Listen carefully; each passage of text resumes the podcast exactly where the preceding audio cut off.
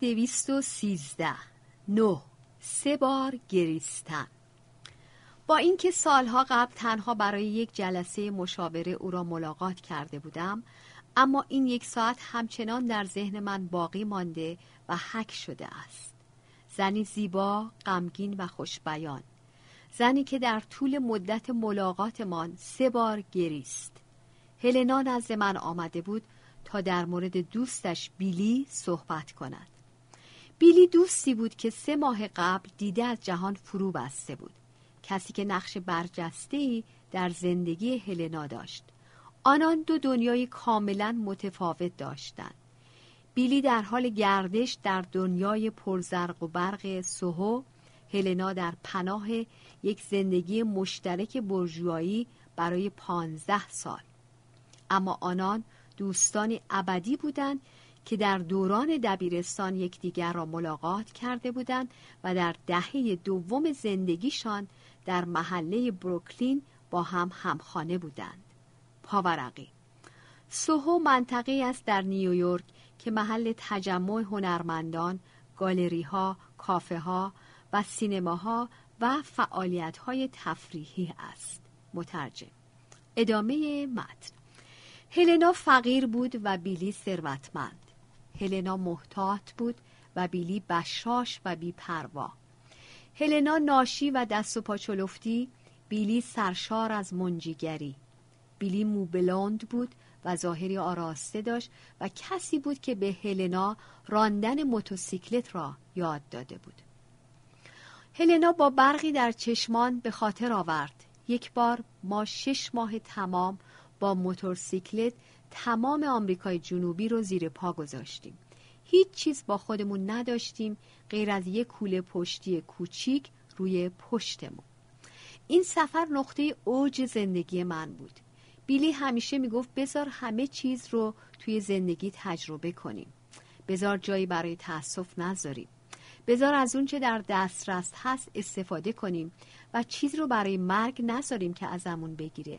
و بعد ناگهان چهار ماه پیش سرطان مغز و بیلی بیچاره من در عرض چند هفته از دنیا رفت. اما این آن زمانی نبود که هلنا گریه کرد. گریه او چند دقیقه بعد شروع شد. هفته گذشته به مرحله مهمی از زندگیم رسیدم. امتحاناتم رو قبول شدم و الان روانشناس بالینی با مجوزم. تبریک میگم. این مرحله مهمی از زندگیته. مراحل مهم زندگی همیشه خوب نیستند. چطور؟ آخر هفته گذشته همسرم دو تا پسرهامون و دوستاشون رو برده بود اردو. من بیشتر این چند روز رو صرف تحلیل و حسم این مرحله مهم و بازنگری زندگیم کردم. خونم رو تمیز کردم. تک تک کمدهای مملو از وسایل بی مصرف رو مرتب کردم و یک آلبوم عکس قدیمی از یاد رفته رو پیدا کردم که پر از عکسای بیلی بود و سالها بود که اونو ندیده بودم. نفس عمیقی کشیدم برای خودم یه نوشیدنی ریختم. یه گوشه اتاق روی زمین نشستم و به آرومی صفحه های آلبوم رو ورق زدم. این بار با نگاهی حساس و متفاوت. از نگاه یک درمانگر. به عکس مورد علاقم از بیلی خیره شدم. روی موتورسیکلتش نشسته بود با کاپشن چرمی که زیپش باز بود. در نیمه تابستون با لبخندی زیبا بر لب با یک بطری نوشیدنی به من سلام می‌داد و به من اشاره می کرد تا به اون ملحق بشم. همیشه این عکس رو خیلی دوست داشتم ولی ناگهان چیزی به ذهنم خطور کرد. برای اولین بار اینکه بیلی دیوونه بود. که بیلی اختلال دو قطبی داشت. از این فکر احساس گیجی و تردید کردم. تمامی اون ماجراجویی های گرانبها همه اون کارهای دیوونوار و سرکشی هایی که ما می کردیم شاید همه اونا هیچی نبودن اما و اینجا بود که او برای نخستین بار گریه کرد. او تا چند دقیقه حق حق می کرد به او گوش زد کردم. هلنا میشه اون جملت رو تموم کنی؟ همه اونا هیچی نبودن. اما هلنا همچنان به اش ریختن ادامه داد. سر خود را تکان داد و از اینکه جعبه دستمال کاغذی مرا خالی کرده بود عذرخواهی کرد. پس از اینکه افکار خود را جمع و جور کرد با نادیده گرفتن پرسش من ادامه داد. اونجا بود که من به شما تلفن زدم تا وقت ملاقات بگیرم. تصور اینکه بیلی اختلال دو قطبی داشت به اندازه خودش بد بود. ولی کمی بعد در همون روز وقتی آخرین ایمیل هام به بیلی رو دوباره خوندم حالم بدتر شد. در آخرین روزها اون برای من پیام پرمحبتی فرستاده بود و گفته بود که من تا چه اندازه براش ارزش دارم که تا چه حد دوستی ما براش مثل یک گنجینه ارزشمند بوده و چطور با اینکه نیمی از مغزش در حال نابودیه ولی همچنان تصویر من رو در ذهنش داره. و بعد در آن لحظه بغض هلنا مجددا ترکید و برای دومین بار گریه کرد. در حالی که به شدت حق حق می کرد دست خود را به طرف جعبه دستمال کاغذی برد. هلنا سعی کن به صحبتت ادامه بدی. در میان حق حق گریه ادامه داد و بعد وقتی که با دقت بیشتری ایمیل رو خوندم متوجه شدم که این ایمیل برای بیش از 100 نفر فرستاده شده. و اینکه من فقط یکی از اون 100 نفر بودم. دقیق بگم یکی از 113 نفر. تا چند دقیقه بعد گریه امانش نمی‌داد. زمانی که کمی آرامتر شد به او گفتم هلنا بعد چی؟ بعد رفتم سراغ آلبومی که به طور کامل از یاد برده بودم. توی یه صفحه کارت دعوت جشن تولد مشترک ماجراجویانه که در بروکلین گرفته بودیم چسبیده شده بود. من یازدهم ژوئن به دنیا اومده بودم و اون دوازدهم ژوئن ما فقط با چند ساعت اختلاف به دنیا اومده بودیم و همیشه تولدمون رو مشترکن جشن می گرفتیم و اینجا برای سومین بار بغض هلنا ترکید و اشکهایش سرازیر شد. چند لحظه ساکت ماندم و بعد به جای او جملش را به پایان رساندم. ما با اختلاف چند ساعت به دنیا اومده بودیم و حالا اون مرده. فکرش ترسناکه. بله بله. هلنا همانطور که گریه می کرد سرش را تون تون به علامت تایید تکان داد. به ساعتم نگاه کردم. او تقاضای یک جلسه کرده بود و تنها 20 دقیقه از وقت ما باقی مانده بود. هلنا اجازه بده اول روی آخرین اشکهای تو تمرکز کنیم. تو و بیلی همسن بودین و با اختلاف چند ساعت به دنیا اومده بودین و اون الان فوت کرده. برام بیشتر بگو. بگو به چی فکر می‌کنی؟ اینکه من الان هستم و اون مرده اتفاقیه. ممکن بود برعکس باشه. یادم میاد یه روز با هم رفتیم مسابقه اسب دوانی. اولین بار من بود. تعجب کردم که بیلی نخواست شرط بندی کنه و وقتی ازش دلیلش رو پرسیدم یه پاسخ متناقض به من داد. به من گفت که اون در بخت آزمایی زندگی برنده شده. به این شکل که از تمامی اون میلیون ها اسپرم و تخمک و سلول اون برنده خوششانسی که بلیت برنده رو بیرون کشیده بیلی بوده بعد به همه بلیت های باطله روی زمین اشاره کرد و گفت که به بخت آزمایی زندگی بدهکاره چون باعث شده که پولش رو دور نریزه یا از دیگران قاپ نزنه و در عوض بودن رو به تمامی زندگی کنه و آیا این کار رو کرد؟ اوه بله. اوه بله. من هیچ وقت در زندگی کسی رو تا این حد مملو از زندگی ندیده بودم. بسیار بیباک و در زنده دل بودن تا این حد پرمایه. و اگر امکان داشته شعله اون زندگی درخشان خاموش بشه پس زندگی تو حتما پرمخاطره به نظر می‌رسه. هلنا به من نگاه کرد در حالی که تعجب از رگوی من در چشمانش موج می‌زد. دقیقا دقیقا. و مجددا دستش رو به طرف جعبه دستمال کاغذی دراز کرد. پس اشکای تو برای خودت هم هست. مرگ اون مرگ خودت رو هم برات زنده تر و واقعی تر می‌کنه. آیا این اولین باری که با مرگ به این شکل روبرو میشی؟ نه نه. فکر می‌کنم در بچگی بارها فکر وحشت از مرگ منو لرزونده بود. هر دفعه که در مراسم تدفین شرکت می‌کردم شبها بیخوابی میکشیدم و به مرگ فکر می‌کردم. و همینطور وقتی پسر اولم به دنیا اومد اولین گریش منو تکون داد. چرا اون موقع؟ اون یه واقعیت آشکار رو به خونه آورد که زندگی نقطه آغازی داره و در طول یک روند ادامه پیدا می‌کنه. من یک ناقلم که اونو به پسرم منتقل می‌کنم. که اون هم زندگی رو میگذرونه و یه روز با مرگ روبرو میشه. فکر می‌کنم به من نشون داد که تک تک ما در یک چارچوب و برنامه قرار داریم و مطمئنا من یکی استثنا نیستم. من اون چیزی رو که توی ذهنمه برات میگم. فکر می‌کنم اون در واقع گفته بیلیه که گفته بود بزار جایی برای تأسف نذاریم. از اون چه میگی اینطور برمیاد که زندگی تو با بیلی زندگی کاملی بوده. درسته؟ درسته. من اینو از هیجان توی چشمات وقتی تعریف می‌کردی متوجه شدم. هیچ تأسفی در مورد اون بره از زندگی داری؟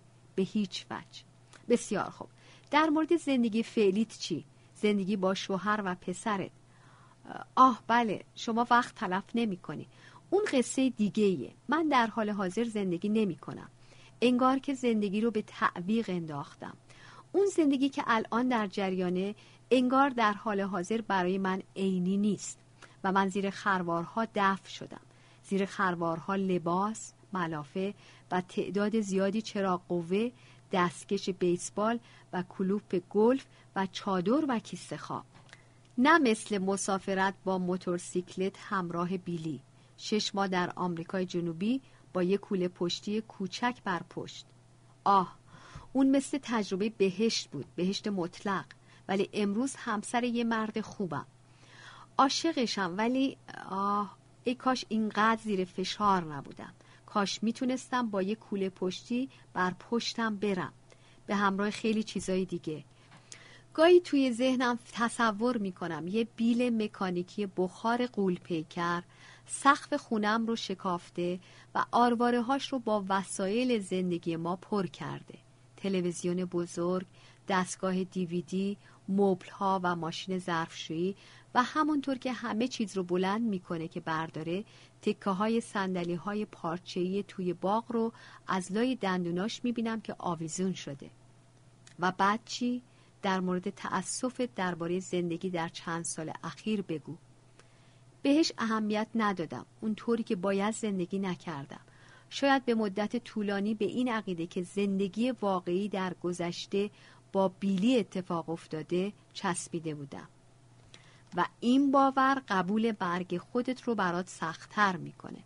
همیشه درک و معنای مرگ سختتر میشه اگر آدم فکر کنه که زندگی کاملی نداشته.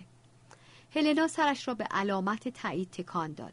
تمامی توجه او قطعا به من بود. بزار برگردیم به اون دو دفعه که گریه کردی. تو وقتی متوجه شدی که ایمیل خدافزیش رو برای بیشتر از صد نفر فرستاده گریه کردی. بذار بیشتر در مورد این صحبت کنیم. احساس کردم دیگه براش خاص نیستم. ما یه زمان به هم نزدیک بودیم. خیلی نزدیک. خیلی زیاد میدیدیش؟ قبلا خیلی ولی نه. نه چند سال اخیر. نه از ده سال پیش که من به اورگون نقل مکان کردم. ما در دو منطقه ساحلی و دو نقطه مخالف همدیگه زندگی می کردیم و من سالی یک بار اونو می دیدم و شاید نهایتا دو بار. با شگفتی گفتم بنابراین من فکر می کنم تو سر بیلی تومور مغزی در اومده بود و شاید مانند بسیاری از آدمهایی در حال مرگ احساس تنهایی و نومیدی می کرده و دست نیاز به طرف شبکه دوستان دراز کرده و با تمامی افرادی که میشناخته تماس گرفته. اما هلنا این به هیچ عنوان بیانگر پیامی در مورد رابطهش با تو نیست.